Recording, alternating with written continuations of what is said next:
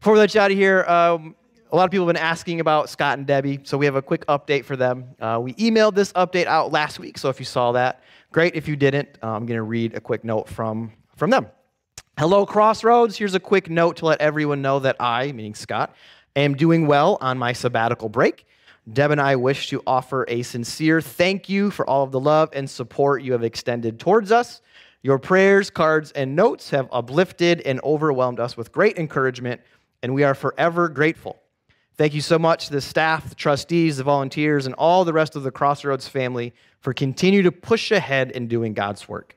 Love and hugs to all of you, Pastor Scott and Debbie. So we ask just for continue, continue prayers. Um, send those letters in. You can send them here, and we'll, we'll, um, we'll get them to them as well. Um, but just continued prayers as they're on this journey of, of healing. Um, yeah, let's keep praying for them. Next week, we're going to continue with grave diggers we, after Halloween, so I'm not sure how that's going to work. You can't be as creepy, scary, right? It's no longer creepy season, scary season. But we're going to keep burying some stuff in our lives before it buries us. Have a great week.